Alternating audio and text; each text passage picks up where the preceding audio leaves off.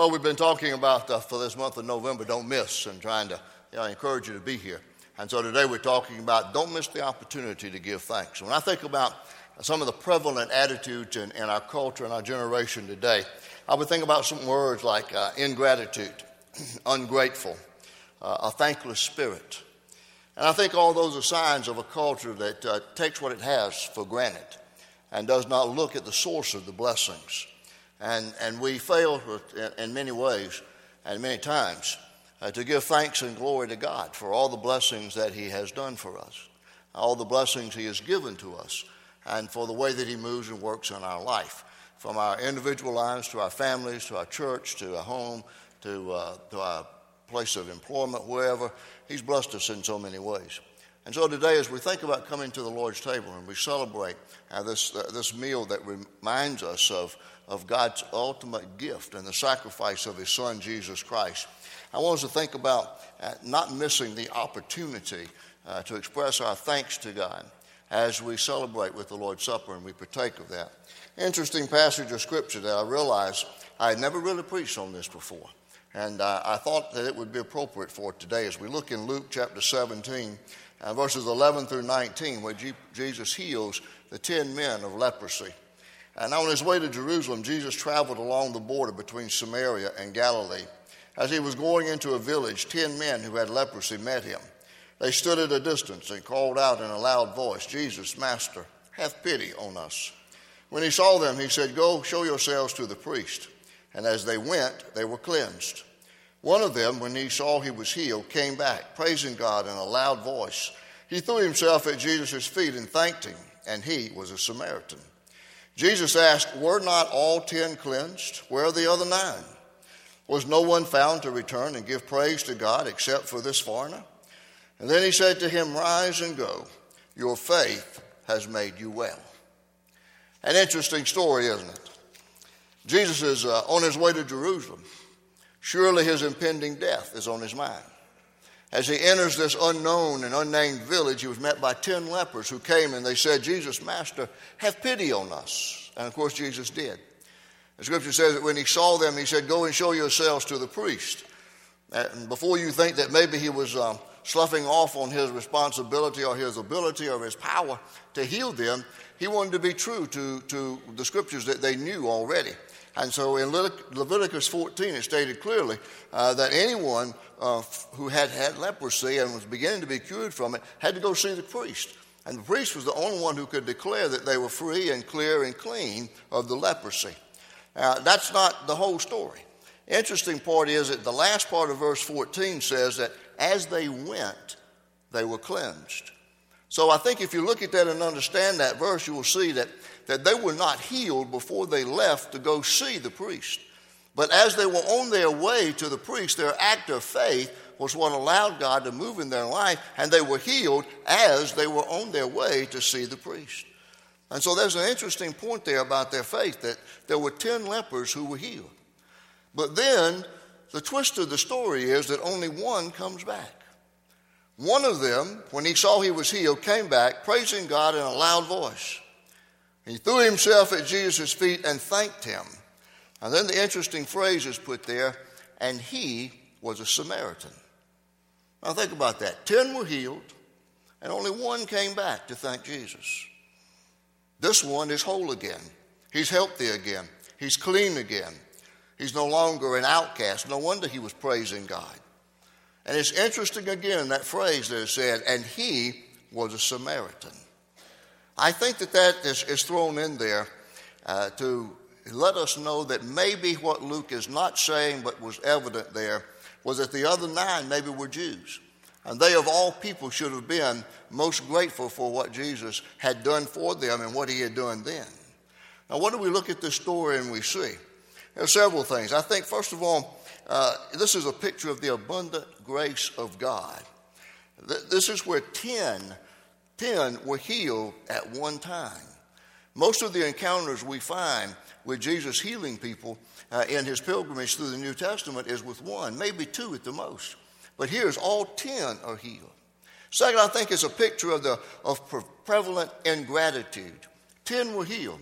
Nine never came back and expressed thanks to God. Only one came back to Jesus and bowed before him and praised God and thanked him for the blessing. And then, third, I think that it's a picture of unexpected grace. Unexpected grace. These poor men had been plagued with this disease of leprosy for no telling how long. And, and, and somehow, in this obscure village on the border line of, of where they should live and where they couldn't live, and that, that here comes Jesus, the Master, and they cry out for pity, and Jesus has pity, and he heals them. Then we hear Jesus again.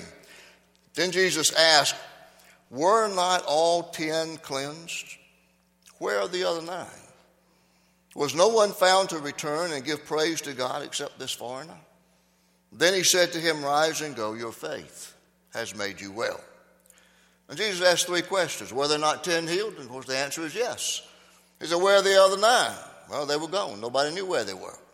Evidently, uh, they went to the priest, and from there, they went wherever they wanted to go. Home, probably.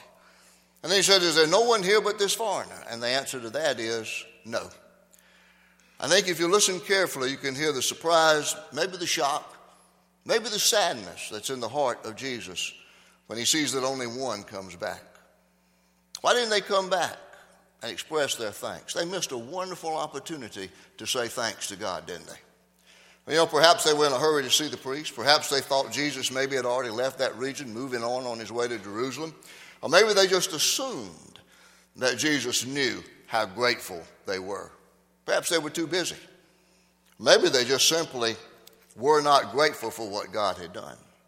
You see, on the outside they appear identical, yet what a difference. One returned, nine went on their way. One was grateful, nine were not. One man found forgiveness, and nine did not. One man received two miracles healed from leprosy and the forgiveness of his sins. All ten were healed. But this man had a double blessing, a double miracle. And nine missed the opportunity to give thanks to God. Let me give you two key thoughts about this passage. First of all, gratitude is the highest duty uh, and supreme virtue uh, that, that we as believers can have in our life because from, from gratitude builds all the other virtues of life. If you're not a grateful Christian, you're not going to be very much of a, of a winsome Christian. You got to have a grateful attitude for what God has done for you. Secondly, ingratitude, we could say, is the leprosy of the soul. It destroys our happiness, it eats away our insight, it cripples our joy, it withers our compassion, it paralyzes our praise, and renders us numb to all the blessings of God. Now, today we have a unique opportunity following this story of the ten lepers being healed to express gratitude to God as we partake of the Lord's Supper. The bread that represents the body of Christ, the, the cup of juice that represents the blood that Jesus shed for us. In Matthew's Gospel in chapter 26, we read these words While they were eating, Jesus took bread, gave thanks, and broke it, and gave it to his disciples, saying, Take and eat, this is my body. Then he took the cup, gave thanks, offered it to them, saying, Drink from it, all of you. This is my blood of the covenant, which is poured out for many for the forgiveness of sins. I tell you, I will not drink of this fruit of the vine from now on until that day when I drink it new with you in my Father's kingdom. You see, on that night when Jesus was betrayed, he took the bread, he broke it, he blessed it, and he passed it around to them. And to paraphrase perhaps what he said was, This is to represent what I'm doing for you. It's my body that will be broken on the cross. When you eat this, do it as a reminder. Do it to remember me for what I've done for you. And what can we think of at this moment that God has done for us as we hold in a moment that piece of bread that represents his body. First of all, through his sacrifice, he has saved us from the penalty of sin. All of the, the sins that we've committed in the past, he saved us from the penalty of those sins. Secondly, he, he is saving us from the power of sin. He breaks that grip of sin, that stranglehold grip of sin on our lives through his power and through his presence in our life. And then eventually, one day, he will save us from the very presence of sin where we will be with him forever in the glories of heaven, and there will be no sin. And we will be removed from the very presence of sin when we are there. Then Jesus also took the cup that night, and he said, This is a cup representing the blood that I will shed for you. Now, when you drink it, this, this you're, you're to do it as a reminder that I spilled my blood for you. I gave it for you. This is how much I love you. Do this to remember me. So when we come to this table and we think about this, our attitude should be one of gratefulness. Gratefulness because of God's love for us and the depth of His love expressed in the giving of His only Son, Jesus Christ, who would die on the cross. And what do we remember that He has done for us as we hold that cup? Three things. First of all, He paid for your forgiveness. There had to be a blood sacrifice that was perfect, that would pay for the forgiveness of your sins. And Jesus was the perfect Son of God. And on that cross, He did everything that was necessary for your sins to be forgiven and for you to, to have a relationship with God and to know eternal, eternal life and to know the joy of salvation in this world. Secondly, Jesus paid for your freedom. You have to think about the freedom that you experience in your life now because Jesus Christ has made us free. He gives us a freedom from guilt, freedom from the shame uh, of past sins, freedom from anything that would hinder us in our life because He has forgiven us and placed His Spirit within our lives. And then we need to thank Him because Jesus Christ has paid for our future. Jesus talked about being reunited with us in the glories of heaven. And there, and not until there, and then Will he sit down with us and, and enjoy this meal once again and celebrate with us there? And we know by those words that Jesus has paid for our future and he has promised us that. And so today is a wonderful time to express our appreciation to God, our thanksgiving to the Lord Jesus Christ. And it's an opportunity that we do not want to miss. So today, as we prepare to celebrate the Lord's Supper, we're reminded of the sacrifice of Jesus Christ.